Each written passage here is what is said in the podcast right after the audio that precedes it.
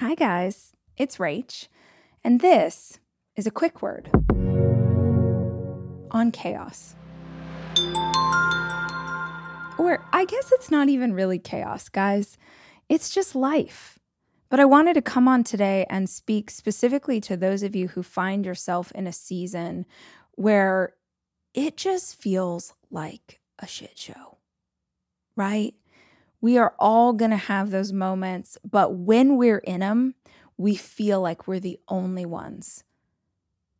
If you've ever been to see me speak live, whether it's at a conference or you've come to podcast tour or you've seen me do a keynote, then you may remember this moment that happens in almost every talk I've ever given, which is inevitably someone in the audience will raise their hand and ask a question and they reveal always some kind of story or truth that is really vulnerable and really hard to admit. And I can tell that they feel this moment of like embarrassment or even shame that they've just told us the truth about what they're struggling with. And so I ask the rest of the room if they will hold space. I ask the rest of the room, whether it's 100 people or 5,000, if they are walking through something similar or who have walked through something similar, would they just raise their hand? And usually, a large portion of the audience raises their hand. And then I'll say to the person who asked the question, I'm like, hey, just real quick, turn around and look at the room. Look at the room and understand that you are not alone in this. Because that is what the negative self talk will tell us.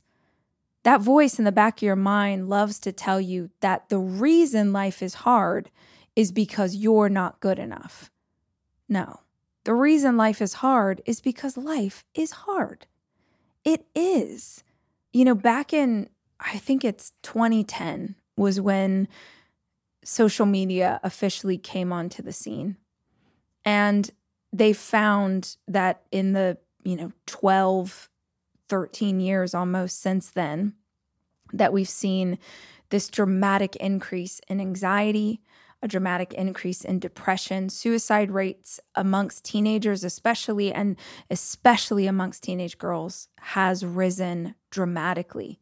And we know this. Like you hear these statistics, or you listen to it on a show like this one, or you see it come through your newsfeed. You know that that is true, and yet somehow don't think it applies to you. Do you think you are the only human being who is consuming social media, but not consuming the effects of social media? Because when you are exposed to pictures of people's filtered life, the best of the best, when you're exposed to that stuff and that's all you see, that's the only thing you see, you start to compare their curated life to your very real life.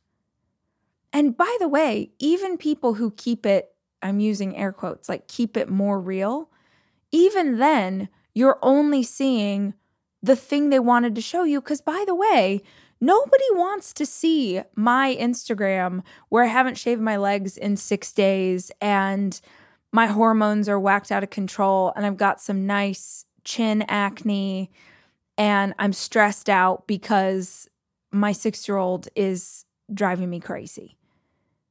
Number one, it's not going to be a really enjoyable piece of content but number two, and more importantly, I think when we're struggling, the last freaking thing we should be doing is documenting that for other people. When you're struggling, it's time to go inside. It's time for some prayer. It's time for some meditation. It's time to take a walk. It's time to practice self care in a way that feels really good for you. It is not time to go put that on display for other people, or even worse, Go look at other people's perfectly seeming life and compare it to your struggles.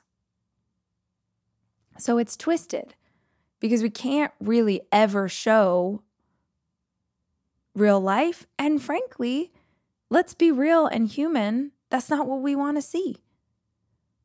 I don't want to see The Rock talking about adult onset acne. I want to see The Rock working out. That's what I go there for, right?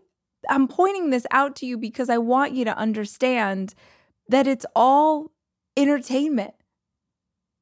It's all there, it's all curated in a way to serve a purpose, certainly. But that purpose should never be to check in and see how life is supposed to be going. Because you're never going to see a real representation of your life inside that phone. If life feels chaotic and life feels hard, don't check in with your fake friends on social media. Check in with your real friends in real life. Check in with them. I left a voice memo for one of my friends yesterday. She just had a baby and I sent food, but I haven't had the chance yet to make her food. I really want to make them a meal and take it over. And her baby was born last week, and it would have been my intention to get over there last week. But all my kids were headed back to school. And I was feeling so guilty because it was just absolute chaos over here. I felt like I was inside of a shit show. And so I sent her a voice memo. I was like, "Oh my gosh, I'm so sorry. I I feel terrible that I haven't been over there to hold this baby and bring you a casserole." And she was like, "Girl, are you kidding?"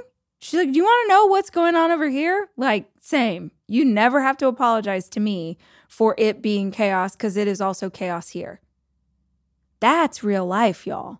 That's what you need when things are feeling hard. You don't need to check in and see what outfit the supermodel wore last night. You need to check in with someone real. You need to have real conversations. You need to look someone in the eye. You need to hear someone's voice.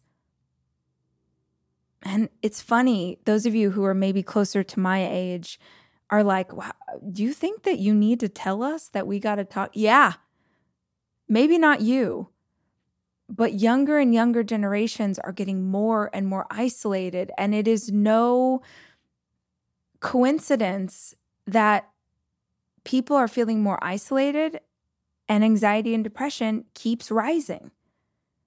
There's no touchstone, there's no reality check ever.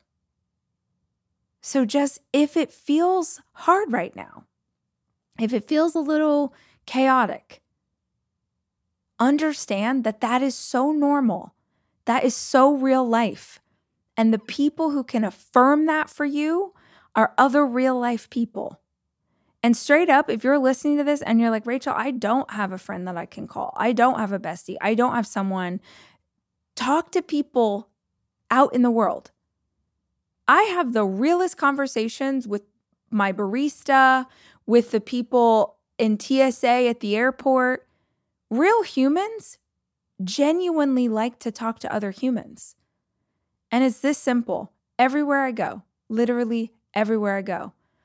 When I'm going up to talk to a stranger, I do not say hi, I do not say some sort of platitude. I always ask, How are you? I look them in the eye long enough to notice the color of their eyes. And I ask them with sincerity how they're doing. And I have some of the most beautiful conversations with strangers.